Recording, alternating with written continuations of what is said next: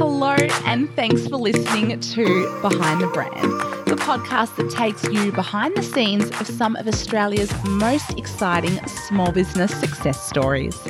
I'm your host, Jen LA, a serial entrepreneur who loves talking all things small business. Each week, I'll sit down with an incredible founder and ask them to share it all the good, the bad, and the ugly on my mission to find out exactly what it takes to run a successful small business. From startups to scale ups and international success stories, you'll hear it all right here on Behind the Brand. If you love what you're hearing and want more, find me on Instagram and TikTok at behindthebrand.podcast. Of course, sharing the good vibes is always appreciated. Share this episode on your stories or leave a podcast review. A little bit of love goes a long, long way. But for now, sit back, relax, and enjoy while I take you behind the brand.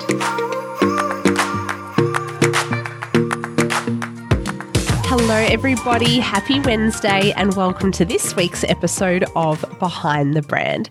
This week, we're doing something a little bit different. When I sit down with influencer, fashion blogger, product based business owner, Tina Abeysekara from Trash to Treasured.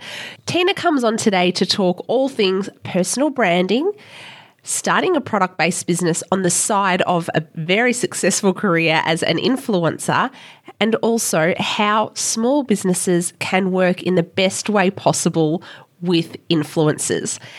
Tina has also done us a huge favor and created a email script template that all small businesses can use when they are approaching influencers to make sure we're doing it in the most time efficient and most positive way possible. If you would like a copy of this, please just shoot me a DM on Instagram. I'm at behindthebrand.podcast and I would love to share that with you. So a huge thanks to Tina for sharing that because obviously getting some insider knowledge is always appreciated. But for now, let's jump straight into today's episode with Tina Abeysekara. Tina, thank you so much for joining me today. We're just having a laugh about us both being nervous, even though we've spent a whole day talking beforehand. How are you? Yeah. I am very well. Thank you so much for having me. I'm so excited to have you on. We, and I will give full disclosure, we met, oh, maybe almost a month ago now. We did a PR strategy consulting session today, and it was so much fun. And I loved hearing all about your brand. So I wanted to bring you on so you can share your story with everyone because what you have built is amazing. And I feel so oh. proud of you. So I'm so, oh, thank you so much. I'm so excited to share this with everyone. But for people who may not be familiar with you or the brand, tell people a little bit about what you do and who you are. So, my name is Tina, and nine years ago, I started a little hobby called Trash to Treasured, which was a, well, is a fashion and style blog. Um, and I built my Instagram from there. Uh, along the way, I became a stylist. I retrained as a fashion stylist, and that's what I do now. I am a full time fashion stylist and content creator. Now, you said retrained, which means that's probably not what you did to start with. Nine years ago, tell me about Tina circa 2012. What was she doing? Mm-hmm. What was her life like? Was it fashion? Was it styling, business owning? What was going on? It was the furthest you could get from that, to be honest. I was a hydrologist. So I'd gone to uni, I'd studied environmental science, I'd done all the, I'd box ticked yeah the career path or the traditional path I was meant to. I'd gotten myself a very secure job and I was in my late 20s at that point and to be honest, I kind of was sitting there thinking is this all there is to life? it really yeah. I just I just felt like okay, like I've done all the things but I still don't feel fulfilled. So what what else do I do now? What is a hydrologist? I've never heard that word before. What does that mean? Okay, so a hydrologist manages water resources. So essentially, I was working for the New South Wales government, managing our rivers and dams and all of that. So it's all it's all very technical, and uh, it's more of an engineering based role. But you're right. So government job, very secure. You've got that linear pathway of what your career will look like if you stay for X amount of years. Even in government, like you know what your salary will be in each band and everything. Correct. Like it's all Yes. very predictable. You know the way to the top, but it wasn't for you. It wasn't for me, and but it was for my parents.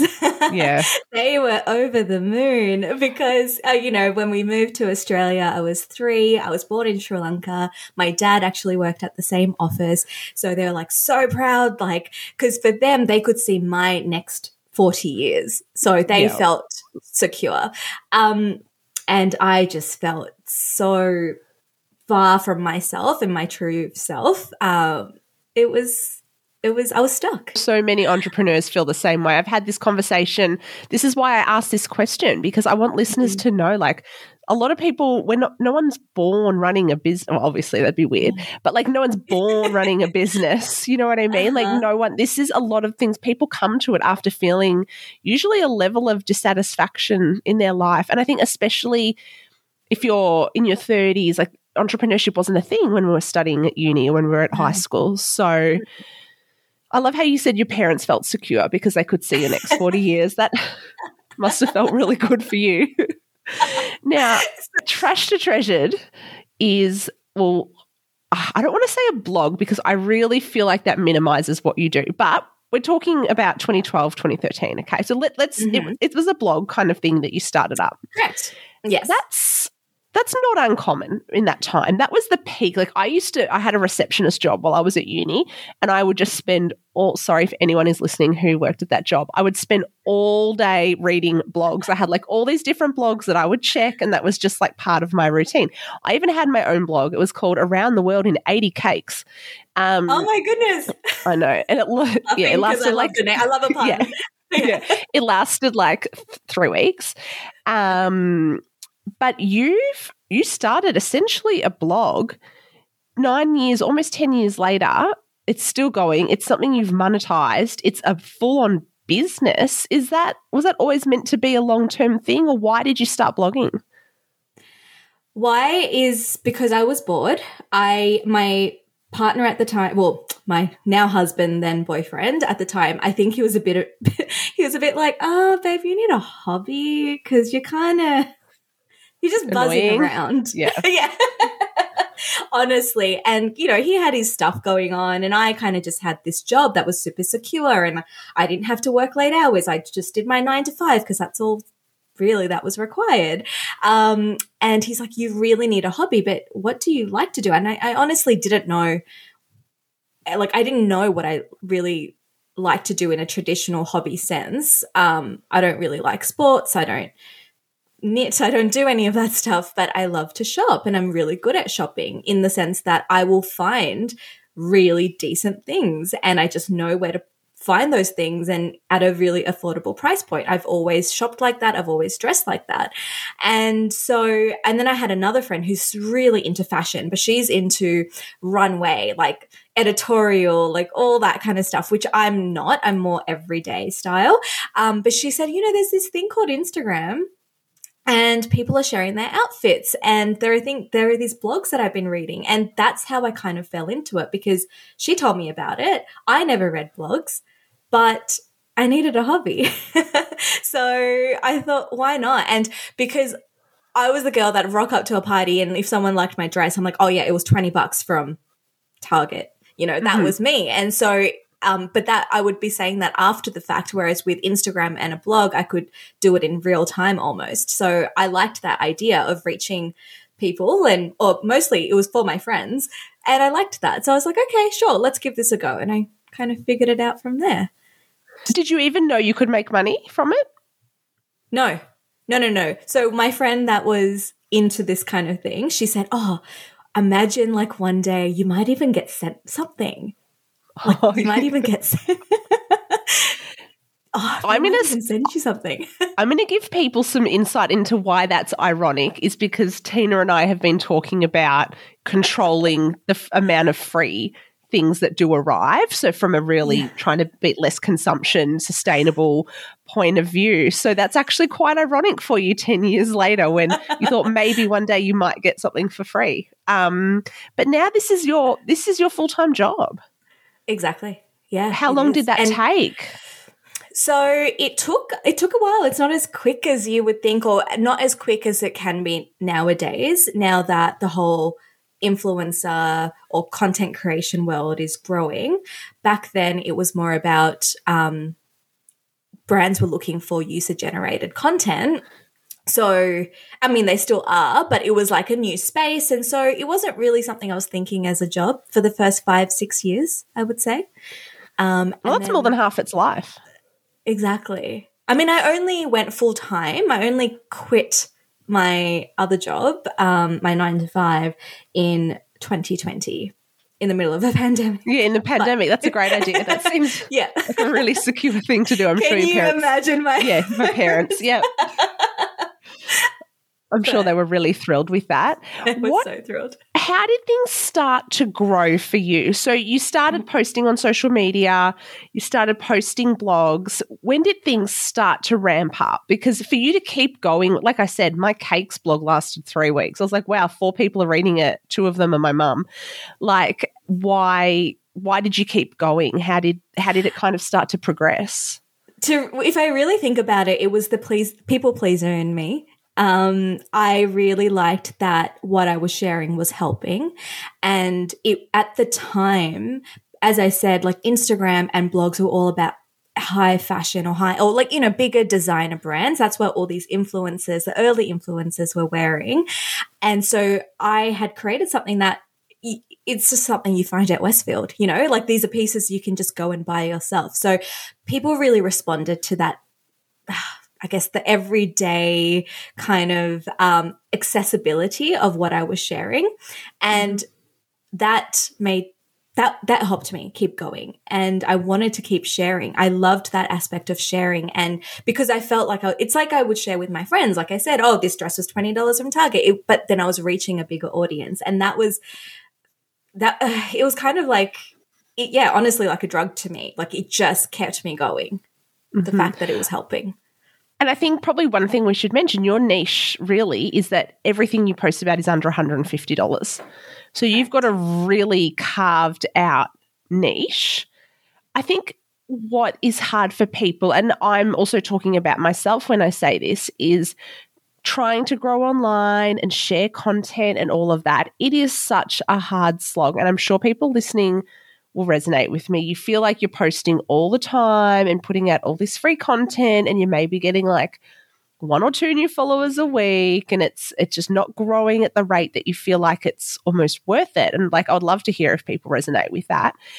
Hmm. It you must really have been passionate to keep going for that long without any kind of reward apart from, you know, this is just what you were doing on the side of your government job. Exactly. I think it it really was the feeling of okay, I'm in this job that I'm staring at a computer all day. Um, I'm working with people that aren't like minded.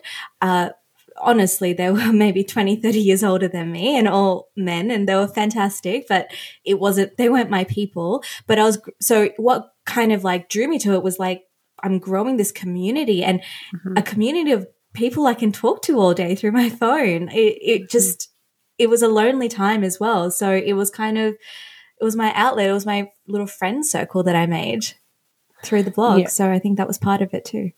Yeah. I like that you're not glossing over how long it takes because it's not a short game.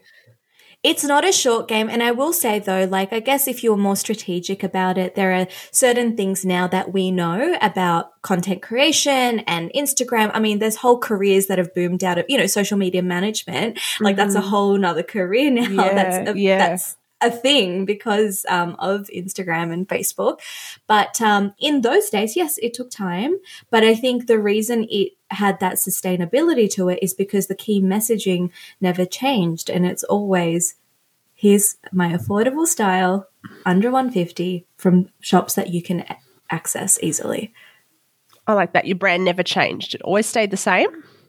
So people knew what they were getting for you. That's I honestly, and I'll I'll even put my hand up and say I've had times where I'm tempted to change.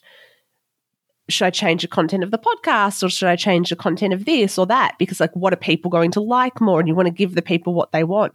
But I guess there is a lot of strength in staying true to your niche and just putting in the time and kind of having faith that it will grow? I think the strength is um, in like blocking out the noise that's around you. There's so many things that you can go, so many different options these days. Mm-hmm. But if you're sticking to some, what you're like, as I said, I also already shopped at this price point. I already shopped at these places. It's nothing, I'm not doing anything new. I'm just packaging up and sharing with people that I wouldn't normally be able to reach. That's it. Um, and when did you start to be able to monetize it? Because that's when it starts to go from a hobby into a business. It was, I, I got my first paid collab in, actually in 2014. So it was a year after. Mm-hmm. But um, it was with Trade Secret, which is now known as TK Maxx. Just to backtrack a little bit, what I was noticing was in terms of growing followers, um, brands would repost my images if I'm wearing head to toe that brand, which makes sense. And that mm-hmm. comes back to the user generated content that, you know, they love. So I would go head to toe Cotton On, head to toe Kmart, like all the affordable brands. And I'd done that for t- Trade Secret and I'd gone head to toe wearing something um, of theirs. And that's what caught their eye. And that's what made them reach out. And so they asked me to put together um, another look for them. And that was my first paid um, collab. That must have felt like a big deal working with a it brand did. for the first time. Absolutely. I had no idea what I was doing. I was just right. happy to be there. and let me ask you this Did you charge them fairly? no, you undercharged them. No. I know, I, yeah, I know this girl. So when did you you said about 6 years in is when you made the decision to go full time on the business. How long did it take you to reach that decision and what was that where was the turning point? Was it that you had made X number of revenue and thought you could sustain yourself? Is that that you were just so burnt out and overworked that you had no choice but to go into it full time? What was that kind of catalyst? Okay, all of the above, but in stages. So I had the first collaboration in 2014 and all the way through to 2018, I was just doing collaborations on the side. So something I did on my weekends.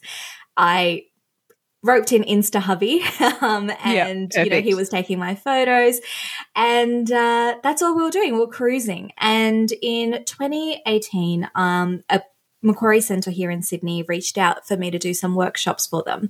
So that's, you know, at centre stage, deliver a piece on autumn winter dressing.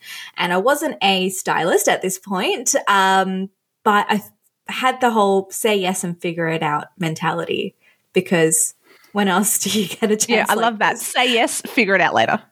Exactly. And so for that first uh, first set of workshops, I you know, I winged it for sure, but uh, I planned, I prepped, and I was really proud of how it went.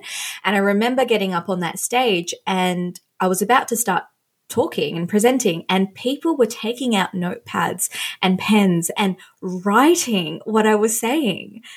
And it was, I had this moment of, oh my goodness, maybe I have something to say. Maybe there's more to this. And that was when it was straight after that that I went and enrolled in a styling course um, with the Australian Style Institute because even though I liked fashion and all of these things, I needed the skills to be able to transfer and help others with different body shapes and lifestyles and all of that. So I needed to, I really wanted to do that training. So that happened. And even after that, I still didn't quit my job. Um, but it got to a point where the collabs that were coming in were much bigger than just a weekend job. And, you know, I was getting asked to do TV slots. I, I did my first Today Show appearance while I was still had my full time job. So it was really coming to a head. So I had to make that decision. So again, I didn't just quit. I, my husband and I sat down and we thought, okay, let's take a year off unpaid. I will save six months worth of income that I need to pay rent oh, wow. and all those types of things. So in that, um, so that was what we were planning towards. So this is all start of, you know, end of 2018. So I started to plan, uh, July 2019. I took my year off. At this point, I'd been at my job for seven, eight years, and because it was government, I could take um, long, long, service. service yeah, so love that. All, we made it all work, um, and so yep, July 2019 took the year off, And then the pandemic hit. So, so I mean, it was great. Uh, to be honest, July to December 2019 was fantastic. I went to London with Marks and Spencer on a press trip, which was incredible. I went again actually in September two weeks ago. So, so amazing. it was it was amazing. It was the first one back after COVID and everything. But anyway, so I was getting these incredible opportunities, and uh, March came along, and every single thing dried up like every single mm. thing. Do you think brands panicked? Absolutely. It was March 2020. Um, logistically, things were all shut down. Like everyone brings in, like, so much product is coming in from China and overseas, especially here in Australia. Um, everyone panicked, of course. No one knew what was happening. Mm. And so from March, April, May, everything was frozen essentially. And my boss is now emailing me because I'm due to come back from my year off in July 2020. And he's like, what's happening? Are you going to come back?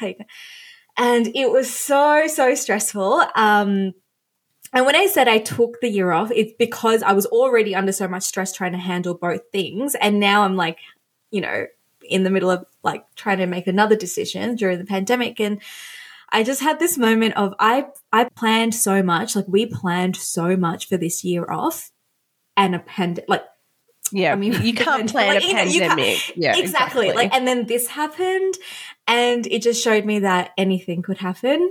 So why not just go for it?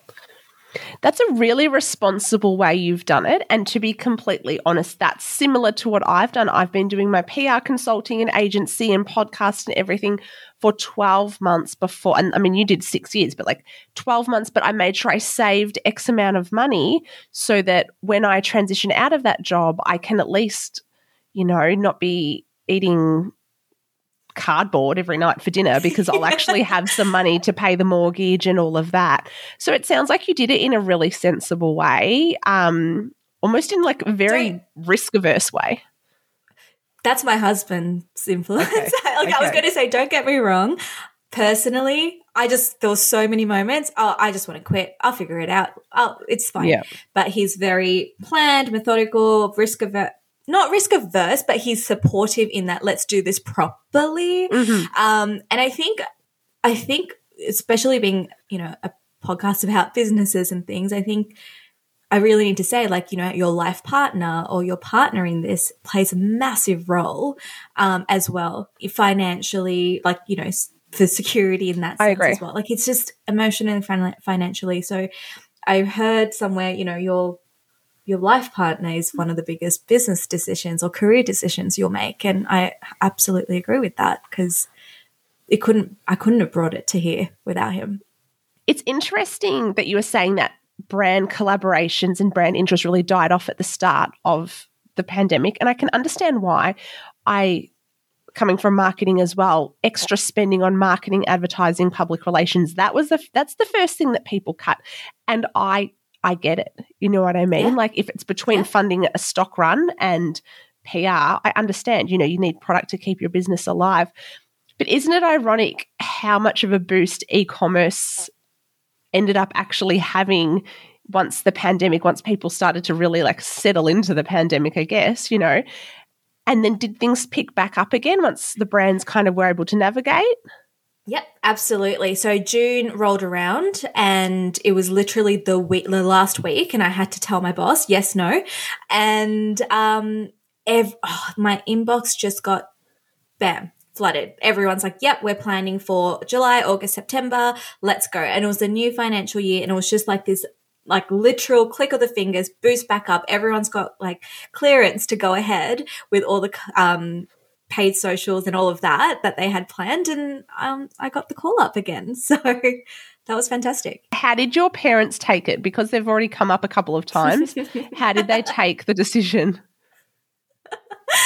um, it's so funny. I think it's like, uh, it wasn't just them. Like I have, you know, my extended, I guess, family, but they're all family friends. You know, there's the community here, and um, that I've grown up with, and everything. And they all, they all had their two cents. And the funniest thing was, I, the last question they asked me was, "What does your husband say?" And I said, "My husband says go for it." And they're like, "Okay." that's fine. that's what shut them up. I love, okay, can we just as well, no one can see us, but how old are you? I'm 37 now. So there you yeah. go. So I'm not talking to an 18 year old, guys. I'm we're, we're fully grown adults here. Um, yes. It's funny how much of that can play a part as well in feeling supported think, and taking that that kind of opportunity. Absolutely. And I think like uh, for my for, from my experience, like I know a lot of us, like a lot of people that I've grown up with in the community, um, we are all first generation. Um, our parents moved here. We were born overseas.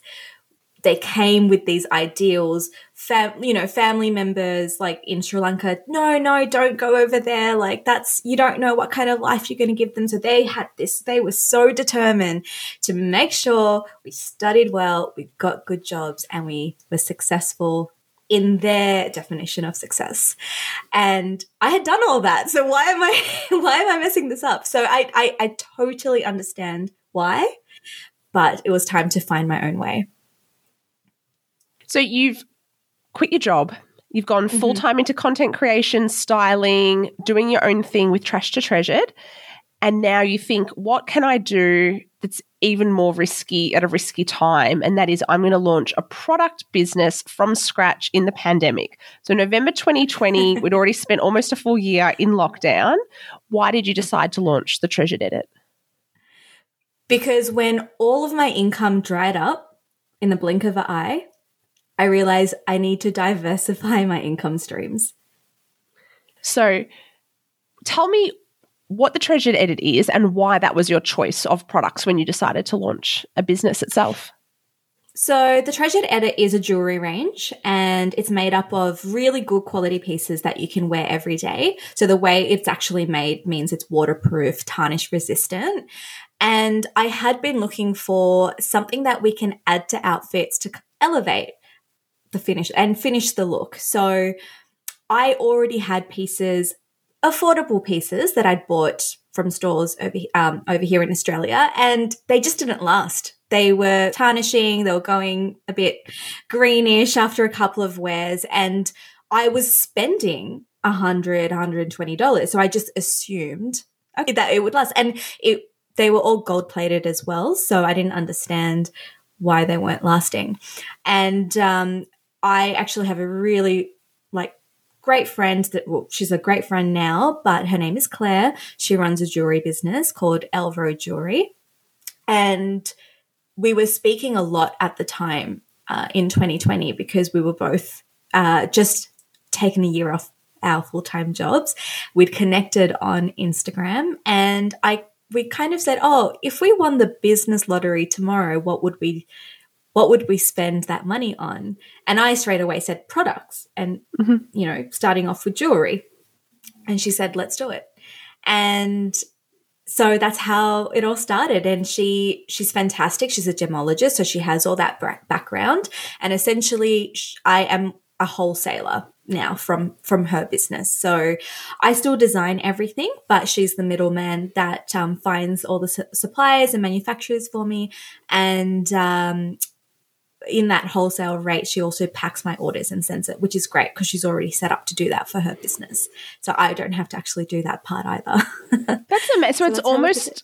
it's almost like a like a kind of contract manufacturing mm-hmm. setup that does the fulfillment and everything because it's not like you didn't have enough on your plate already. Yeah, exactly. And this is why I did. And that's the thing, like it was such again a risk averse way to do it and mm-hmm. she said look let's start with you know, a really small run, small units. And because I had already worn her jewelry and it didn't tarnish and it was waterproof and all of that, I trusted her judgment completely and who she used. So that was fantastic. And now she kind of has a new wholesale account through me and I'm selling it on to my audience. So it was a real win win for us in a really rough year, to be honest. Was it something you had to pour a lot of money into to start with? Um, yes, because I have to pay up front. Like I have to pay a deposit up front, and the final is when it ships or before it ships. So the way I was planning it is okay, I've got all these collabs coming up. I know I have X amount coming in. I know I have from there, I can invest X amount into the jewelry business, but I never ordered more than I could afford. I still don't. I, I that's the trade off. I'm so grateful to say um, a lot of the designs sell out within 24 hours now because it's kind of got that cult like people mm-hmm. know it lasts and all mm-hmm. of that but that's also because i'm not overextending myself and i want to keep that that going in that i don't want to oversaturate i don't want to do that like i just i order as much as i think is needed and it's made to order. So it's not kind of, as in, I say made to order, but it's batches that are made to order. Mm-hmm. Thank you for being so transparent in terms of the finances of the business. I think I know that I look at other businesses and I wonder how did they fund it and I know how lucky I am that I've had the support that I can. You know, the reason I was able to have my first business was from my parents and, you know, yeah. taking out loans and then the second business again, I have a second income that we can rely on. And I think um, it's not something people usually want to share. People don't want to share, you know, that side of it, but it's real. Like there has to be a way to fund a business. So thank you for being open. Um, oh, my um, pleasure. With that, it's it's funny because now like my content creation is my full time and then the treasured edit became my side hustle. So of course I'm using money from you know the styling and content creation mm-hmm. to fund this and it's fine to not com- like always bring out new stock or restock or you do it within your means. It's a risk, right? When you're manufacturing product, if you made 5,000 pairs of earrings, but you sold 1000 there's a lot of stock to move and you and as you said you need to pay those bills up front especially when you're working with manufacturers. Even if they give you 30 days that means you need to sell them with a certain period of time to be able to pay that invoice and keep your cash flow going. So it makes sense to do it in a measured reasonable way one of the things that I really want to talk to you about is I'm going to pick your brain on personal branding and being an influencer and how brands can work with influencers and everything. Because this is not mm-hmm. insight we usually get. Um, I usually t- chat to people, we're mainly talking about product based business journeys. So I think this is going to be really valuable for product based businesses because you're going to give us the inside scoop on what it's actually like. So let's talk first off about personal branding. Even though, you know, you started off as trash to treasured, you've recently rebranded to yourself, and that's what where I want to talk about. Mm-hmm. A lot of businesses shy away from putting themselves in front of their brand. And yeah. a lot of people feel maybe like me, I feel like a bit of a wanker sometimes when I do it, and they feel a bit insecure. Is that a way you've have you ever felt like that when you're putting yourself out there as a brand? Because you are the brand. Tina is the brand. Tina is the brand, and I think it was important to be trash to treasured first when nobody knew me and knew what I was about. So, especially building that following to be trash to treasured, affordable style under 150, you, you need that hook to start creating, you know, your brand and what you're about. And I think nine years later, it's evolved because that is part of me. Like, as in Trash to Treasure will always be part of me. I still shop in that way. I still want to give out the same content.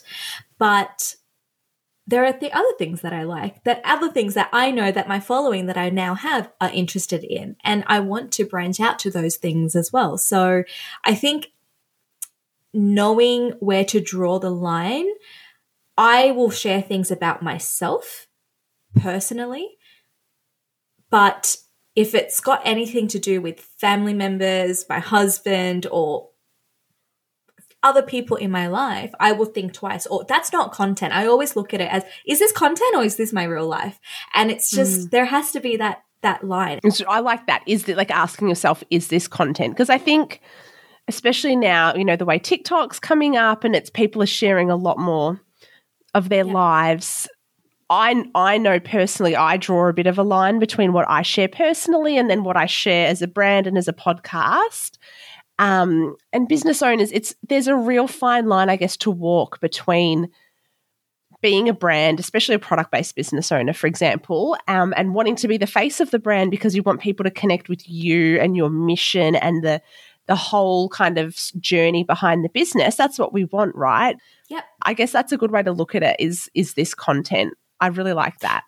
Yeah, I saw somewhere that um, you know, there's an influencer and then there's a content creator, and they're two different things. An influencer uses their life and their what happens to them in their lives as content. Like that is what they're sharing. They're sharing their everyday lives and struggles and all of that. Whereas content creators have a specific thing that they share and create content for. So for mm-hmm. me, that's affordable style and you know, shopping and all of that. So, but with a bit of lifestyle and things like that thrown in. But that's it. Yep. The so then I guess is my personal life. Yeah, and that's for you.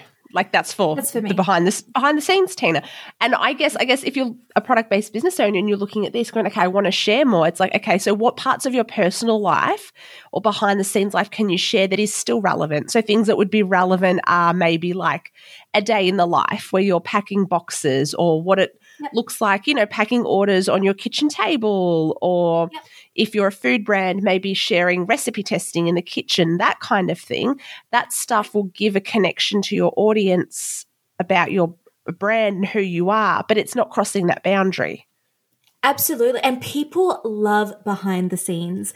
Have you ever have you ever watched maybe like a TV show or something or a movie and it wasn't very good, but then there's like the bloopers and the behind the scenes yeah. at the end, and yep. it's just you still watch that even though you didn't really like the movie, like you'll still mm-hmm. watch that because it's yeah. it's entertaining and it's almost like fly on the wall perspective. Yeah. So yeah um, that's why like pa- even if it is packing on your kitchen table, like it is, they'll people will connect with that and respond mm-hmm. to that. So res- resonate with that, I should say. Yeah, that's a lot of the content I watch. I love watching that kind of that behind the scenes stuff. Yeah. So it's talking about putting yourself out there. Now, what I want to pick your brain on, and I'm sure other people want to hear as well, I'm not going to say pretend everyone listening owns a product based business because that's that's 99% of, of people who are listening. If, if you are, and that's you, hello, we see you. Um, working with influencers. Okay. So that's like we said, that's how you monetized your brand. It's yep. working with a lot of brand collaborations. And you've had, and I mean, you've got 160 something thousand followers. You know, you've spent the hard yards almost a whole decade building this brand, building this niche, mm-hmm. building this community brands want to work with influencers, absolutely. And I think I'm going to speak on behalf of brand owners here, and I hope this is I'm saying the right thing, but it can be really difficult to kind of work out when you're working with influencers you know where is the line when someone should be paid what what's reasonable to expect how can we make sure you know if we're forking out x hundred or X thousand dollars for a collaboration. Mm. How can we make sure that we are as small business owners, that's you know, that's a lot of money. Um, mm-hmm. How can we make sure that we're getting content or getting deliverables that are useful to us? So mm-hmm. I'm going to ask you some little questions around all of this. Yeah. First of all, being approached by a brand, mm-hmm. is there a way that you would recommend people do that? I have so many thoughts. Okay. it doesn't come across. no, no, we way. need to know. No, we need to yeah. know this stuff. How do we? So, how do you approach influencers? Am I just dropping them a DM, being like, "Hey, want to collab?" Um, I would not DM, especially if an account has, I guess, a certain a significant amount of followers, because it is really, really hard to track all of that. I would say definitely look up their email address. It's often in their bio. It's in, there's like an emailing section in Instagram as well. Uh, look up their website. Do a little bit of research as to what the brand is. So for me, like, I'm under 150 and that kind of tagline is everywhere. So if your, your product is three, four hundred dollars, it's not a good fit. Um, so just do a tiny bit of research, reach out uh, via email and have have your actual website. Like the amount of times I just don't even have a website to check. Like, oh, I, have got this brand. Can you work with me? And it's like, okay, but mm-hmm. what is it? So make it as easy as possible um, for the person that's receiving the email. So your objective, what are you trying to get here? You, do you want more followers? Do you want sales? Or just brand awareness. So figure that out and have that in that email as well. Check if they have a if the influencer has a media kit or if they're accepting gifting. Um, these are the types of questions to ask in that initial email and the information to put in that initial email. So go in kind of knowing what you're asking for. So maybe Exactly. if I was emailing you, I would say something like, "Hi Tina, oh god, I need to think of a brand name off the top of my head. My I, I got name a great is one today. Oh, please I- I tell me it. Yes. So she's like, Hi, Tina. I've been following you from my personal account for years. I actually have this um, small business of mine. I think your audience would really connect with my product.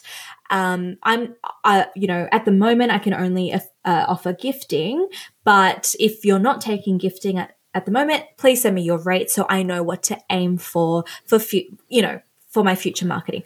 And I loved that. It was amazing because it's like, okay, you're telling me everything, and um, now I know where you stand, and I know what your your you've linked your uh, website. I know exactly what it is, um, and I can go do my little research and figure it out from there. But that was fantastic. I thought that was great. that email. That's really good. That's really textbook. This person knows how to pitch. I like it. yeah, yeah, It's I think sometimes with the brand, it's almost a little bit chicken and the egg, right? It's like you want to know what you're going to get, but Yeah. you also want to know upfront how much it's going to cost. Because that's the big thing. Also, a lot of the time it comes down to money, right? yeah. Absolutely. And if a brand is quite small and like they don't have that much stock of each item, um, and they just want sales, I would then go back to them and say, here's my media kit. If if you're looking for sales, um, I would go with a stories only package where um, you know, it costs a little bit less because it's content just for Insta stories, but I can also link to your item, like the exact items that, you know, we're going to Mm. promote. Um, and that's pushing traffic to your website. That's pushing direct sales. So we'll go Insta stories for you. And, you know, we don't need to do the whole reels and all of that because a reel is you know, it does cost more, um, and then that product might have sold it out by the time someone sees the reel. So hmm It's more time consuming. can, I mean, yeah, and exactly. So, but it's kind of like, um, so I sometimes I work with small businesses. They only have like ten units of that one dress. So for that, it's like okay, Insta stories for sure. Because by the time I've done this reel and we've pushed it out, and there's no more dresses left, like what's the point? Mhm. So you know, kind of just understanding which content's going to work for your um your the purpose of of why you're hiring me. So. Mm. And it, it sounds like you're saying as well, like, don't be afraid to be clear. So this Oh, is what I am looking for. Yes. Yeah. Are there any no nos for brands working with influencers? So, in the same vein of, you know, give as much information as you can, it's having too many must do's in that it had you like we will only gift you two things and we're picking the two things and it has to be styled in this way. It has to have this backdrop. It has to be done at this deadline. Because when once you start adding all that into a gifted collab that's that's turning that, that looks like a paid collab to me because i'm Yeah. i'm coming to your Yeah. deadline and your requirements that's that is outsourcing then to a photographer a model like all of that kind of stuff because my flavor or my voice that i'm bringing is is not there anymore so that's kind of difficult so gifted Yeah. is they post to their discretion so you got Okay. you have to you have to get that clear what does Yes. gifted mean to you what does gifted mean to the influencer and i think that's where a lot of issues come up of oh i've sent this you know product and it never got posted completely agree with you. As a PR, you know, we do work with influencers and things for our brands as well. If you're gifting only, you're sending a product, you really have to lower your expectations on what the outcome of that will be.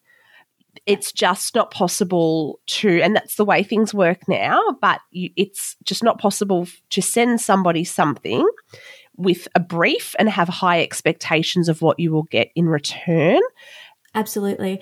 And like I've had where I've I've bought a product and then the brand has seen that I've posted it and then they're like, "Oh, we'd love to send you another thing from our range." And then it's there's no expectations. It's just there's you know, and it's great. But the issue is when there's two definitions of um, what outcomes you're looking for. It's good to know that side of things, I think. Um, the influencer world can be a bit of a maze for brands to kind of manage, I think. So thank you for a bit of insight there. And I think it's different for everybody. It do, every influencer is different as well. So I think uh, just understanding that it's not a cut and paste situation. So that's why info in that first email is important. Asking those questions is important. So to understand how that person works. Yeah, absolutely. Now, I want to talk about partnerships because you mm-hmm. have just yesterday launched a amazing partnership with at well, partnership collaboration. I'm not sure the best way to describe it. You're going to be able to tell me with clothing brand Atmos and Here, which is exclusive for the iconic. So to go from nine years ago, you and your friend going, "Oh my gosh, maybe one day I'll get something for free," to partnering with a major fashion brand with an exclusive on the iconic. That's you've definitely come a, a long way. Tell me about partnering with a brand that big and how that all worked for you again, it wasn't overnight. So I first started working with the um, with Atmos and Here maybe four years ago, and that was because I started buying their clothes. They have some great workwear, and I was working in an office, and so I started creating content around that, and so that got me in front of them first of all um, after that they reached out. They wanted to do monthly collaborations. That went well. So then we locked in a one year contract. That went well. And january this year they they emailed and said look you know we'd like to lock you in for another year which was great. So monthly content. But how about we create the spring summer range together? So it's atmos and here times tina. And First of all, I teared up when, when I got that email. It was just incredible. Um, and it's just been the most incredible experience just to have access to that side of the fashion world and the production and manufacturing mm. for garments, for clothes that I've been wearing and promoting. Um, but I was really honored to be able to bring my insights. Like I love my Instagram community and my blog community. They are incredible. They've grown up with me. Um, I've seen them through, you know, marriage, maternity, all that kind of stuff, going back to work after, you know, mm, having mm-hmm. kids. Like, you know, I get these DMs. And so I have this really open um, conversations with them. And so it was really nice to be able to bring that insight to the table. Um, I don't know the manufacturing side, but I can tell you what women don't want and want in their clothes. So, yeah, it was a great little um, partnership. Congratulations. That is such, I mean, like I said, over the last nine years, who would have thought, you know? Amazing. Congratulations. It shows, you know, if you didn't have that connection with your community and that insight into what women want when they shop, you know, you wouldn't have these opportunities. So good for you. Very proud. Thank you.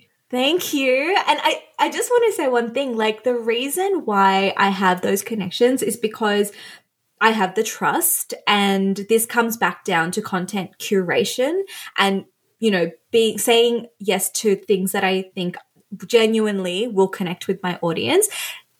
It's been nine years of doing that. And so they trust when I do share something that I actually recommend and like it. And so I need to keep my you know, role, I guess, as this friend that they rely on for all things fashion and style and you know some beauty and lifestyle in there too. So yeah it all comes together and it's that trust that i've tried to maintain this whole time.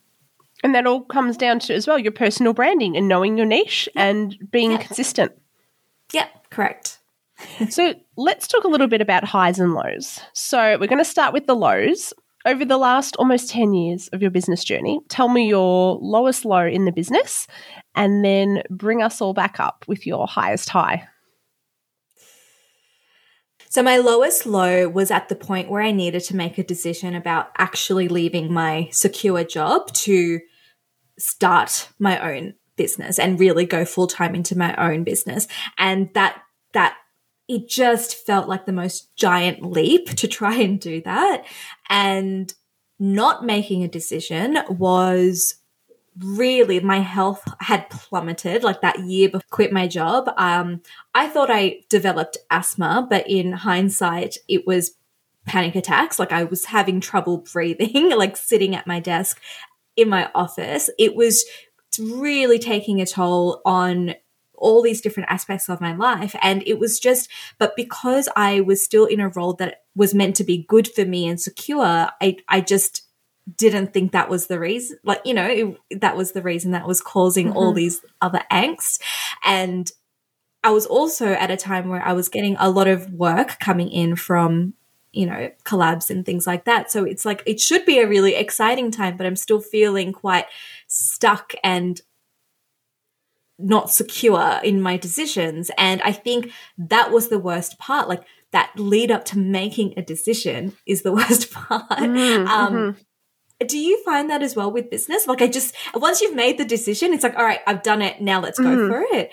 But it's, it's that it's, period before big decisions that is just the worst. it's when you're going back and forward and you're doubting yourself and you're doing all yeah. the worst case scenarios. Of course, yes. I feel the same. Oh my gosh, yes. Yes. Absolutely. So I think my lowest lows, like that's one that really stands out to me, like that actual, like that split of like, okay, I need to take a year off.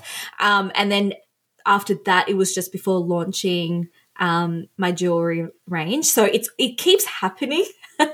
These mm. lows keep happening, but it's just I'm starting to try and look at it as it's the gateway to something huge. It sounds like your lows are probably aligned a bit with self doubt and feeling yeah, that kind of paralysis absolutely. of making the decision. Yes. Yes. Which I'm sure a lot You've, of people can yeah. resonate with. Yes, absolutely. It's just the self doubt. It's just as soon as you've made the decision and you're going down that path, you, you're flying. You're like, oh, mm-hmm. okay, whatever.